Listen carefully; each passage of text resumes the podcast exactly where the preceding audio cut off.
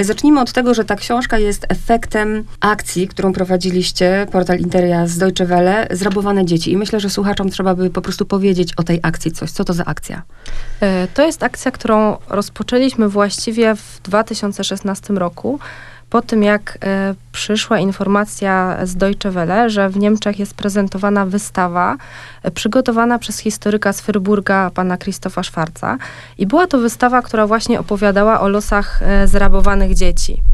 To jest taki niemiecki historyk, który na ten temat trafił przez zupełny przypadek i zaczął po prostu badać losy dzieci, które zostały wywiezione ze swoich rodzin czy z sierocińców polskich i nie tylko. I zaczął dokumentować ich losy, a obecnie stara się o odszkodowania również dla nich. Natomiast y, jakby ta wystawa stała się takim momentem, w którym my zaczęliśmy się zastanawiać, co z tym tematem można dalej zrobić. I pojawił się taki pomysł e, wspólny i stacji Deutsche Welle i Interi, żeby zrobić z tego akcję, która nie będzie polegała tylko na publikowaniu i zbieraniu, dokumentowaniu losów tych dzieci, tylko będzie polegała na dotarciu do osób germanizowanych. Oczywiście z, jakby zebraniu, spisaniu tych historii, ale przy okazji e, na udzielaniu im pomocy w poszukiwaniu tej zrabowanej tożsamości. Więc chcieliśmy zrobić coś więcej, wyjść poza, e, poza to, co się zwykle robi, czyli poza opisanie po prostu sytuacji. Czyli wszystko się zaczęło od jednego nauczyciela. Tak. I to niemieckiego. I to niemieckiego. Oczywiście my do samej, do samej historii wrócimy, ale autorów tej książki jest wielu, wielu Tak. dziennikarzy Interi i współpraca z też z jedną dziennikarką, tak, Deutsche Welle. I pytam, jak się pisze książkę w tyle osób, bo tak musieliście dotrzeć do tych świadków, musieliście zebrać te wszystkie informacje. Pytam już teraz tutaj o, o pracę, bo myślę, że to była taka mrówcza praca wręcz. Jak to wyglądało technicznie? To było wyzwanie, przyznam, bo autorów jest sześciu. Poza mną jest Agnieszka Waś-Turecka, Artur Wróblewski, Monika Sieracka z Deutsche Welle, Michał Drzonek i Tomasz Majta. Część historii wzięła swój początek właśnie w tej akcji, którą przeprowadzaliśmy i która się tak naprawdę nie zakończyła jeszcze, bo ona trwa i nadal szukamy, w ogóle szukamy jeszcze zrabowanych dzieci. Jeżeli ktoś wie, że u niego w rodzinie było takie dziecko, dziadkowie wspominali, że z rodziny nagle w czasie wojny zniknęło dziecko, e, bądź ktoś w rodzinie mm, wspominał, że uczono go niemieckiego, że był zakaz używania języka polskiego, że przeszedł jakieś badania podejrzane, to też prosimy o zgłaszanie się, bo my cały czas dokumentujemy, zbieramy te historie i staramy się pomagać na miarę naszych możliwości. Natomiast praca była e, faktycznie mrówcza bo jakby pierwszym wyzwaniem było w ogóle dotarcie do tych osób. My nie mieliśmy kontaktów do żadnych ofiar germanizacji, e, więc głowiliśmy się, jakby tutaj tych ludzi odnaleźć. Zaczęliśmy od fundacji, które zajmują się pomocą dla ofiar wojny. Skontaktowaliśmy się między innymi ze stowarzyszeniami, które zrzeszają właśnie e, dzieci poszkodowane w wyniku wojny, z Fundacją Polsko-Niemieckie Pojednanie. I stamtąd dostaliśmy pierwsze kontakty do osób, o których fundacja już wiedziała wtedy, że to były osoby, które przeszły mm, te procedury germanizacyjne. I od tych osób dostawaliśmy kontakty do kolejnych. Natomiast trzeba przyznać, że tych osób jakby odkrytych, o których wiemy, że były germanizowane, jest tak naprawdę niewiele. My tak może trochę naiwnie liczyliśmy na to, że w Niemczech po stronie niemieckiej znajdzie się ich więcej.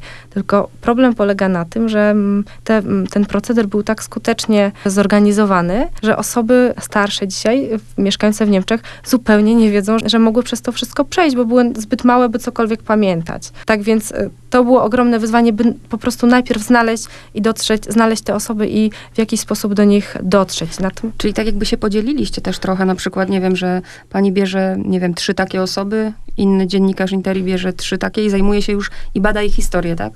Tak, to jak już ktoś się za, zaczynał zajmować jedną osobą, to kontynuował. Natomiast sprawa wyglądała tak, że jak uruchomiliśmy tę akcję, ogłosiliśmy, że szukamy takich osób, zaczęli się zgłaszać do redakcji ludzie, którzy albo mieli właśnie ten przypadek, że z rodziny zniknęło dziecko i proszą o pomoc w poszukiwaniach. I czasami były to takie sytuacje, gdzie nie było żadnej dokumentacji, tylko informacja, którą przekazała na przykład babcia przed śmiercią tam w którymś roku i tylko tyle wiedzą, a czasami były to dość dobrze udokumentowane przypadki. Czyli był e, akt urodzenia, były jakieś ślady, że dziecko było w tym i w tym szpitalu, że przeszło przez taki ośrodek i gdzieś tam w pewnym momencie ślad się urywał. I naszym zadaniem było odtworzenie tej trasy, którą mogło przebyć dziecko i e, próba dotarcia do informacji, co się z nim dalej stało. Tak naprawdę część z tych historii tutaj jest opisana, a część się jeszcze toczy. Przeczytałam tę książkę, bardzo ciężko mi się czytało, bardzo trudne to jest i podejrzewam, że skoro tak ciężko i trudno to czytałam, to co dopiero praca nad tym, nad tymi historiami. Po stronie niemieckiej mówi się o 20 tysiącach, a po stronie polskiej o 200 tysiącach. Skąd te skrajności wy, wynikają? Te skrajności wynikają z tego, że polscy historycy opierają swoją wiedzę na e, szacunkach, na danych zebranych przez Romana Hra- Hrabara, pełnomocnika rządu do spraw rewindykacji dzieci, który po wojnie zajmował się e, poszukiwaniem takich dzieci, odzyskiwaniem ich i sprowadzaniem do kraju. I według jego szacunków tych dzieci było 200, nawet 220 tysięcy. Mówimy tutaj tylko o polskich dzieciach, bo łącznie z dziećmi z innych e, państw miało być tych dzieci około 300 tysięcy. Natomiast e, strona niemiecka ma te dane niższe i pytaliśmy mm, osoby jakby siedzące w tym temacie, skąd te rozbieżności. Jedna z osób, pan Dariusz e, Pawłoś, e, związany z Fundacją Polsko-Niemieckie Pojednanie, mówił nam wówczas, że mm, wynika to z tego, że Niemcy patrzą na te liczby przez pryzmat tylko organizacji Lebensborn, która w, owszem zajmowała się również germanizowaniem dzieci, ale nie tylko ona, bo były jeszcze inne instytucje, przez które te dzieci e, przechodziły. Nie wszystkie, ale to też w zależności od wieku. E, Roman Hrabar szacował, że takich instytucji zamieszanych w rabowanie e, dzieci, w późniejszą germanizację, w ogóle też w przeprowadzanie badań, było ponad 20. I być może te rozbieżności wynikają z tego, że Niemcy biorą pod uwagę tylko jedną kategorię tych dzieci. Natomiast z naszej perspektywy były to również dzieci, które urodziły się w Niemczech i były przekazywane prosto ze szpitala niemieckim rodzinom. One nie przeszły takiej ścieżki germanizacyjnej, natomiast zostały zrabowane, przekazane dalej i tam dalej zniemczane, czyli nie przeszły przez, oficjalnie przez dokumenty Lebensbornu. Wydaje mi się, że z tego te rozbieżności w dzisiejszym spojrzeniu na, na to całe zagadnienie mogą wynikać. Koncentrujemy się na dzieciach zamojszczyzny. Uczniowie, nawet sobie próbowałam przypomnieć, ile z tego na lekcjach historii miałam. To była wzmianka zaledwie, nie? O dzieciach zamojszczyzny. E, Ale kreatorem był Himmler. Na czym, polegała, na czym polegały te badania? Ogólnie oczywiście, żeby uznać, że to będzie dobry Niemiec. Niemcy brali pod uwagę wiele aspektów. Przede wszystkim miały to być dzieci, które nadawały się do niemieckiego społeczeństwa.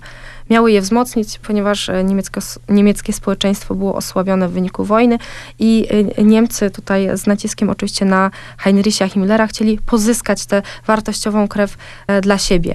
I teraz tak, były przeprowadzane badania na rasę, dzieci były dokładnie mierzone, było kilka, były specjalne em, formularze wypełniane, mierzono konkretne części ciała i to jakby był jeden element tych badań. Natomiast badano również e, takie kwestie charakteru. Czy dziecko jest na tyle podatne na zniemczanie, posłuszne, że będzie się do tego społeczeństwa nadawało.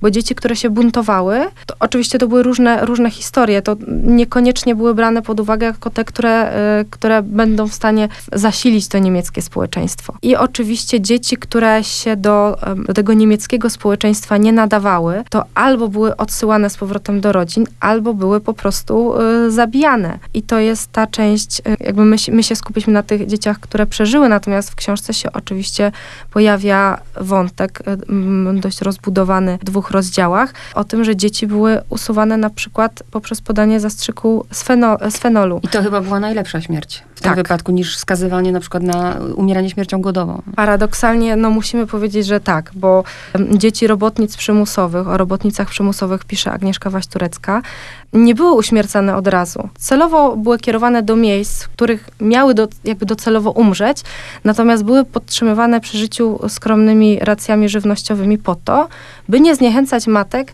do dalszego zaangażowania w pracę na rzecz III Rzeszy. I to jest chyba najpotworniejszy zakamarek, jakby t- tak- taki ciemny zaułek tego tematu, że dzieci, które się nie nadawały, po prostu były usuwane. Jakąś jedną historię, żeby opowiedzieć. Się zastanawiam, którą, bo tam ona jest, każda z tych historii jest inna. Inna, no Może o tych rozdziałach y, kolegów, koleżanek nie będę opowiadać, bo oni Tak, je tak. najlepiej znają. Jak w ogóle trafiliście do pani Anny? Jak, jak to było od początku? Y, Do pani Anny trafiłam właśnie dzięki kontaktom Fundacji Polsko-Niemieckie Pojednanie. To była jedna z osób, do której mnie skierowano. I ta historia jest bardzo skomplikowana. Przyglądam się jej, właściwie badam ją od półtora roku. Staram się zgromadzić informacje, które pozwolą pani Ani dowiedzieć się, kim ona tak właściwie jest. Pani Ania ma dzisiaj blisko 75 lat. Wie, że została przewieziona z Austrii, gdzie ją znaleziono po wojnie, w małej miejscowości w Alpach w Öblarn. Tam opiekowała się nią Rosa Stauder, która też w niewyjaśnionych okolicznościach właściwie się w tej miejscowości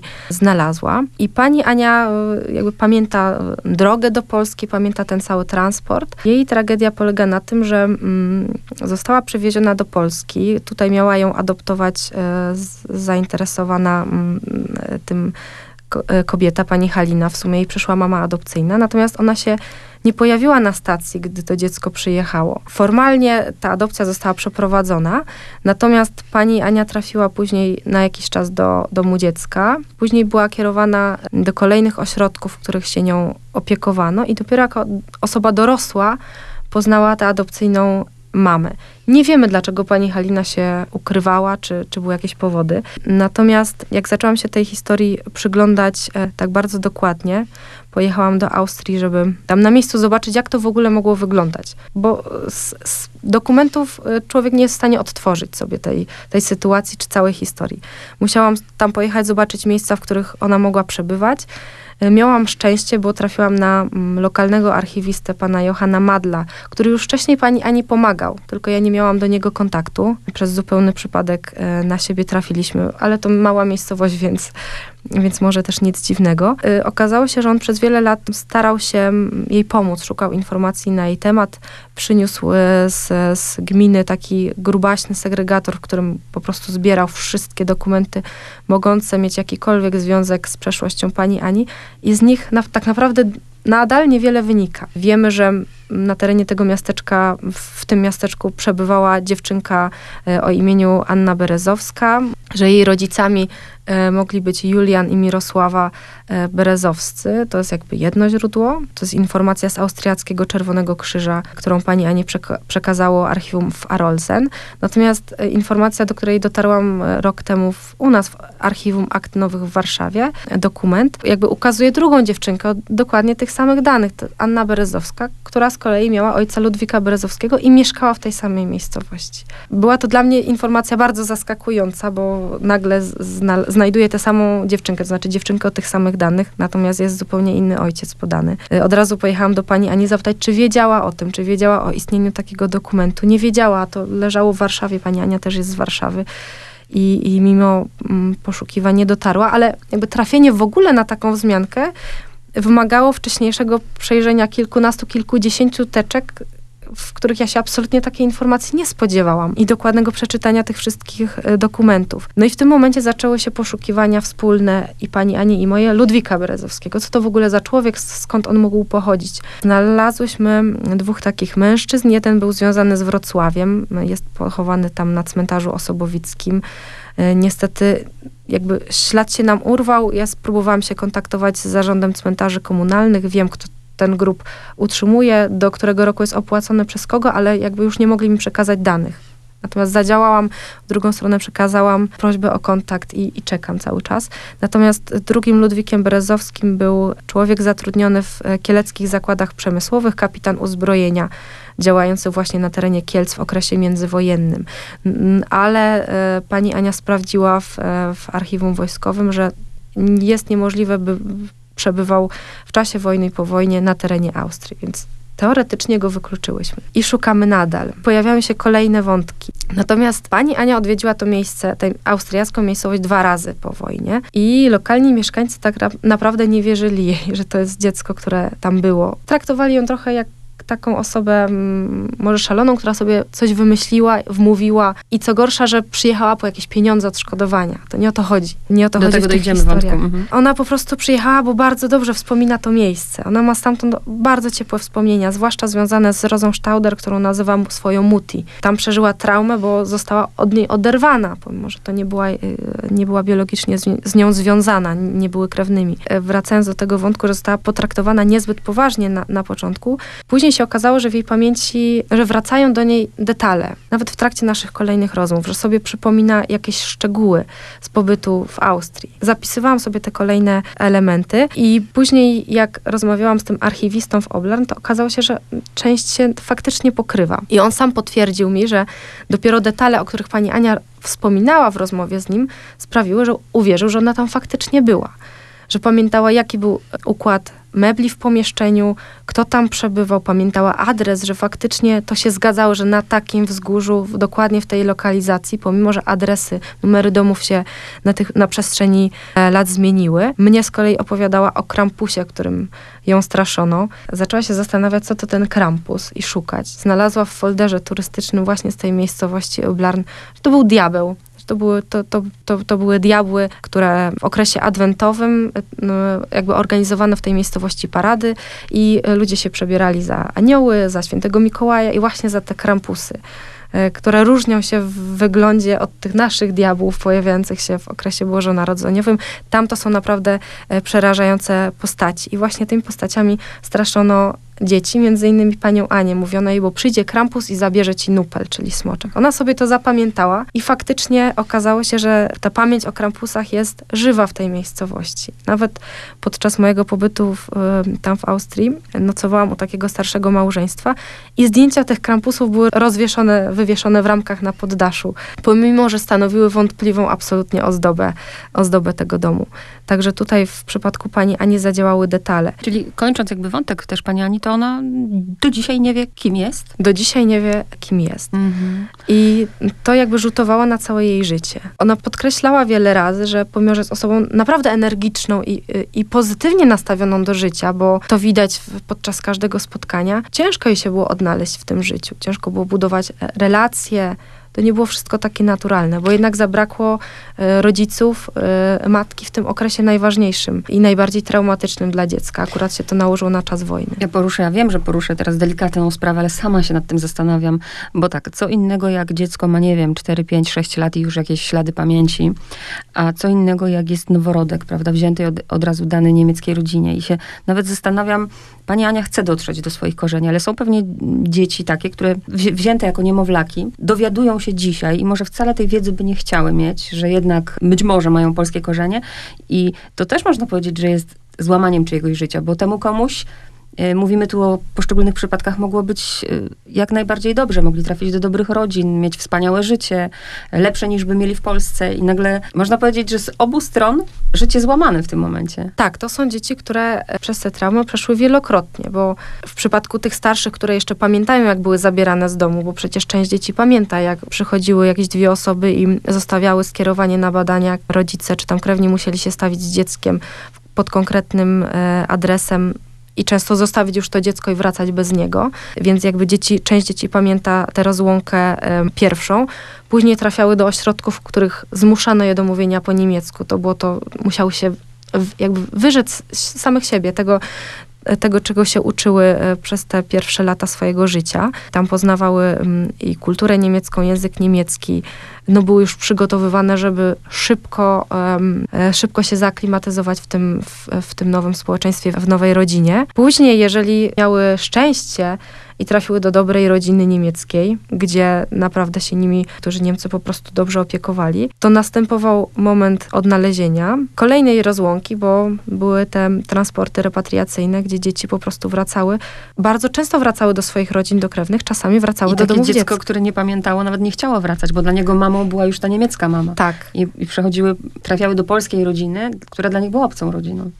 Tak, więc wracały i z powrotem musiały się e, uczyć języka polskiego bo one już tego języka e, zapomniały. Akurat wczoraj zakończyła się konferencja e, poświęcona zrabowanym dzieciom. Był bardzo ciekawy referat na temat poszukiwania tych dzieci zrabowanych, o sposobach, w jakich w ogóle oceniano, że to jest zrabowane dziecko i z jakiego obszaru może pochodzić bo dzieci były na tyle zniemczone, że po prostu posługiwały się językiem niemieckim i uważały się za Niemców. Więc trzeba było stosować swego rodzaju sztuczki, bardzo banalne, jak wtrącenie na przykład słowa tak, nie po polsku. Podobno w niektórych przypadkach nastąpiło następowało odblokowanie się dziecka i dziecko momentalnie przełączało się na język polski. Trzeba było wiedzieć, jak do tego dziecka podejść, żeby je odblokować i dowiedzieć się, skąd ono pochodzi. Natomiast faktycznie, Ciężko wracając jeszcze do tych, do tych dzieci zabieranych ze szpitali, Mhm. bo tutaj też takie przypadki opisujemy. To jeżeli było to dziecko właśnie tak zwane rasowo-wartościowe, to w wielu przypadkach zostało, było zabierane prosto ze szpitala lub kierowane do żłobka, mm, nad którym piecze sprawował albo Lebensborn, albo po prostu Jugendamty, które już zajmowały się modyfikacją danych w dokumentach, zacieraniem śladów y, tej e, pierwszej tożsamości i dzieci później były przekazywane wszystkim rodzinom na wychowanie. Pewnie są takie osoby, zresztą jest mowa o nich w książce, które jedna pani mówi, że ona się czuje Niemką, ona nie chce, nie chce wiedzieć, nie chce, prawda, poszukiwać. Też tak się zdarza. Tak, tak. Podejrzewam, że mówi pani o siostrze pana Józefa Sowy. tak. Tak, pan Józef był również na tej konferencji w Krakowie, opowiadał em, na Uniwersytecie Pedagogicznym o losach swojej rodziny i podkreślił nawet w, w, przedwczoraj podczas swojego wystąpienia, że ona do dziś e, faktycznie uważa się za Niemkę. No i czy to I że- jest coś złego? No nie, ona też ma do tego prawo. Widocznie odnalazła swoją tożsamość i najważniejsze, że ona się z tym dobrze czuje. Ona się z tym dobrze czuje, natomiast e, jej rodzeństwo jakby nie może tego Tego przeżyć. zaakceptować. zaakceptować, bo oni przez wiele lat po wojnie, jakby może jeszcze przypomnę, jakie były losy tej rodziny, były bardzo tragiczne. To była rodzina Sowów, państwa Sowów spod Częstochowy. Mieli pięcioro dzieci i pewnego dnia na ich podwórku pojawili się m, proszący o schronienie i pomoc e, Żydzi. E, To byli nauczyciele z e, gimnazjum w Częstochowie i państwo, pan Sowa właściwie, czyli tata pana Józefa Sowy, którego historia jest tutaj opisana, stwierdził, że trzeba tym ludziom koniecznie pomóc. Mama była trochę przeciwna, ale to później wyjaśnię dlaczego. Raz, że bała się o los e, pięciorga dzieci, ale zdecydowali się im faktycznie pomóc, udzielili schronienia e, Żydom i wybudowali nawet specjalne bunkry, w których ci ludzie mogli przez jakiś czas mieszkać. Nawet później się okazało, że przez dłuższy czas tam przebywali. Dołączył również do nich partyzant, ale e, Niemcy trafili na ślad Żydów, bądź ktoś im doniósł i dotarli do, do domostwa Sowów. Na oczach dzieci w brutalny sposób zamordowali rodziców. Pan Józef później się dopiero dowiedział, że jego mama była w siódmym miesiącu ciąży, dlatego też bardzo nie chciałaby by udzielać tej pomocy właśnie wtedy, bo się, no bo spodziewała się, co ich spotka. Wiadomo było, mm, co spotyka ludzi za, za pomaganie. I Niemcy w brutalny sposób zamordowali i, i tych mieszkańców y, bunkra, em, em, tych nauczycieli z gimnazjum i tego partyzanta i rodziców po prostu na, na oczach dzieci i wrzucili ich do dołu z wapnem. To się wszystko oczy- oczywiście odbywało jakby dzieci były świadkami tego, e, tego wydarzenia. I później jakby ta tułaczka, pięciorga dzieci, każde mm, z nich trafiło w trochę inne miejsce w zależności od wieku i akurat najmłodsza siostra pana Józefa Sowy, pani Janina, e, trafiła do niemieckiej rodziny na wychowanie. Tam robiła buty dla Wehrmachtu, e, miała taką ciężką fizyczną pracę. Mm, Jak to pan Józef mówi, została skutecznie zniemczona, zgermanizowana. Mówi, że z niej już jest Niemka. Z takim ogromnym żalem, bo oni liczyli na to, że odzyskają tę siostrę. Starali się, jeździli tam, organizowali spotkania. Problem polegał na tym, że ona też by- była już później kształcona e, no, na terenie Niemiec i ona znała trochę inną wersję historii z tej perspektywy Oczywiście. niemieckiej. Ona nie wierzyła, że, że to Niemcy tutaj byli tymi winnymi. E, Wręcz przeciwnie, myślała, że to strona polska. I ona nie była w stanie uwierzyć, że historia wyglądała inaczej. Tam sobie ułożyła życie, wyszła za mąż, urodziła syna i już tam po prostu została. I do dziś czuje się Niemką. I takie historie też są. I jeszcze muszę powiedzieć o dwóch e, takich kwestiach, no, które są sporne. Pierwsza taka, że niektórzy się burzą, bo i z takimi głosami się spotykam, że nie tylko Niemcy byli przecież, nie tylko Polacy byli germanizowani, ale na Śląsku Opolskim e, Niemcy byli polonizowani i oczywiście to jest pierwsza kwestia. Druga kwestia, jak się bronicie albo jak to tłumaczycie, bo jesteśmy w takim okresie politycznym, jakim jesteśmy, gdzie jest głośno o tych odszkodowaniach y, i czy nie zarzuca wam się, że y, po to ym, pomagacie tym ludziom, bo chodzi tu tylko o pieniądze? Oczywiście, że pojawiają się takie głosy, że pewnie chodzi o pieniądze, chociaż nie były to na tyle em, intensywne sygnały, bo nam przeszkodziły w pracy. Myślę, że bardziej nawet ofiary germanizacji spotykają się z, e, z takim zarzutem, że bo wam chodzi o pieniądze. A tutaj nie chodzi o pieniądze, tylko chodzi o odnalezienie odpowiedzi na pytanie, kim jestem i gdzie są pochowani moi rodzice. Gdzie mogę jechać na cmentarz? e, skąd ja się w ogóle tutaj wziąłem na, na tym świecie i jakie były moje losy. Także nie chodzi tutaj o pieniądze, bo to też często były, jeżeli ktokolwiek dostał jakieś zadośćuczynienie, to były to śmieszne kwoty. Zresztą podkreślają nawet, że nie o pieniądze chodzi, a kończąc, bo by, my byśmy mogły rozmawiać pewnie bardzo długo, a kończąc y, na okładce i uśmiechniętym chłopcu, wiemy, co się z nim stało? Y, Na okładce jest Janek Struzik. I y, z Jankiem było tak, zacznę trochę od końca. Mhm. Przeszukiwaliśmy dokumenty w archiwum akt nowych. I ponieważ jest straszny bałagan z tymi dokumentami, one są porozrzucane po całym świecie, to zaczęliśmy sobie tworzyć bazę nazwisk, żeby się w tym wszystkim nie pogubić. Bo wierzyliśmy, że będziemy trafiać na kolejne dzieci i te, ta baza nam się kiedyś przyda do czegoś. Ja akurat pamiętam, że wprowadzałam do tej bazy nazwisko Struzik. Struzik, Struziki, bo tam były warianty. I te, te warianty były celowo wprowadzane, żeby później móc łatwo odnaleźć, gdyby w dokumentach pojawiła się inna wersja tego nazwiska. Jakby zapamiętałam sobie to nazwisko, wiedziałam, że już je gdzieś widziałam, a później przeglądałam zdjęcia w amerykańskim Muzeum Holokaustu na stronie internetowej. Właśnie zwróciły moją uwagę dzieci z tabliczkami i zobaczyłam uśmiechniętego chłopca jasnowłosego, który na tabliczce ma napisane Struzikowna Johan. Pomyślałam sobie, że warto sprawdzić, czy to nie jest to dziecko. Zaczęłam szukać. Wszystko wskazuje na to, że to jest dokładnie ten chłopiec, tym bardziej, że w miejscu, w którym zostało wykonane to konkretne zdjęcie z tabliczką, czyli w Kloster Indersdorf, gdzie funkcjonował po wojnie ośrodek dla dzieci bezopiecznych, udało się znaleźć również zdjęcie Waltera e, Struzika, brata młodszego, Janka, którego również znalazłam na liście repatriacyjnej. I tutaj zaczęło się odtwarzanie losów. Myślałam, że uda mi się otworzyć e, losy Janka. Tutaj wspomagałam się Facebookiem, bo pomyślałam, że mm, takie zdjęcie przyciągnie uwagę, ktoś może gdzieś będzie kojarzył. I faktycznie bardzo wiele osób się zaangażowało, nawet w podawanie dalej tej informacji, więc ona się gdzieś tam niosła dalej. I w pewnym momencie jakby złożyłam też do IPN-u zapytanie o tych dwóch chłopców, o, o te dwie osoby. I wróciły mi dokumenty w większości dotyczące Waltera Struzika, że był związany z Ustroniem. Pomyślałam sobie, że spróbuję poszukać przez tego Facebooka osób związanych z Ustroniem i wysyłałam takie e, zupełnie przypadkowym osobom wiadomości, że szukam takiego i takiego chłopca. I w pewnym momencie odezwał się do mnie pan i mówi tak, ja nie znam Waltera, ale zna go mój kolega.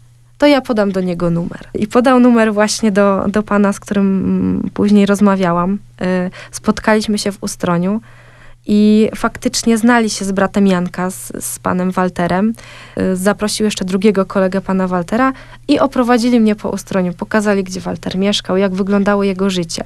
Oczywiście nie wiedzieli nic o tym, że miał brata. Mm, Myśleli, że jest dzieckiem Oświęcimia w ogóle. On też bardzo mało o swojej przeszłości opowiadał, bo też niewiele wiedział. Po przyjeździe do, do Polski po wojnie trafił do domu dziecka i tam się też wychowywał. Więc udało się odtworzyć losy, niestety już po śm- śmierci pana Waltera, właśnie te jego losy związane z Ustroniem. Natomiast o Janku wiemy tyle, że dotarł do, do tego domu dziecka, był przewieziony tym samym transportem repatriacyjnym i tutaj ślad się urywa. Nie wiadomo, co się z nim stało, choć według nieoficjalnych informacji, jakie uzyskał wówczas jego brat Walter, bo poszukiwał zarówno z brata, jak i mamy, z tych informacji wynikało, że Janek zmarł. Natomiast potwierdzenia nigdzie na razie nie znalazłam. Wiadomo, że określone pokolenie ludzi y, no, jest zainteresowane akurat tymi historiami, tą książką. Jakie by było pani życzenie, żeby do kogo ta książka trafiła? Bo jest to ewidentnie zapis, ślad tego, żeby pamiętać o takich historiach. Zastanawiam się w sumie, kto tutaj jest taką e, grupą czytelników potencjalnie najbardziej zainteresowanych. Chciałam, żeby dotarła do ludzi młodych, bo to jest ostatni moment, żeby się spotkali z tymi świadkami historii. Za 5, za 10 lat, jak wczoraj powiedział mi pan Józef Sowa, tych ludzi po prostu już nie będzie, bo to są roczniki e, 39 czy, czy 38, wcześniejsze oczywiście również. Wiele ze zrabowanych dzieci to są te roczniki 40-41, po prostu z okresu wojny. I oni, e, świadkowie historii, są świadomi tego, że, mm, że odchodzą.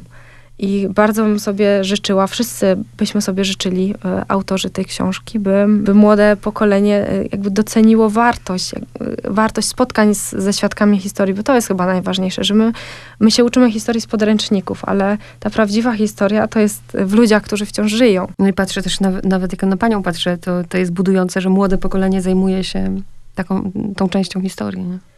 Dla nas, y, dla autorów tej książki, y, zajęcie się tym tematem ciągle Wpłynęło na pani życie? Tak, dlatego że jak się zaczyna opisywać czyjeś losy, a każdy z nas, każdy z autorów opisywał losy konkretnych osób, to się zaczyna czuć odpowiedzialnym za tego człowieka.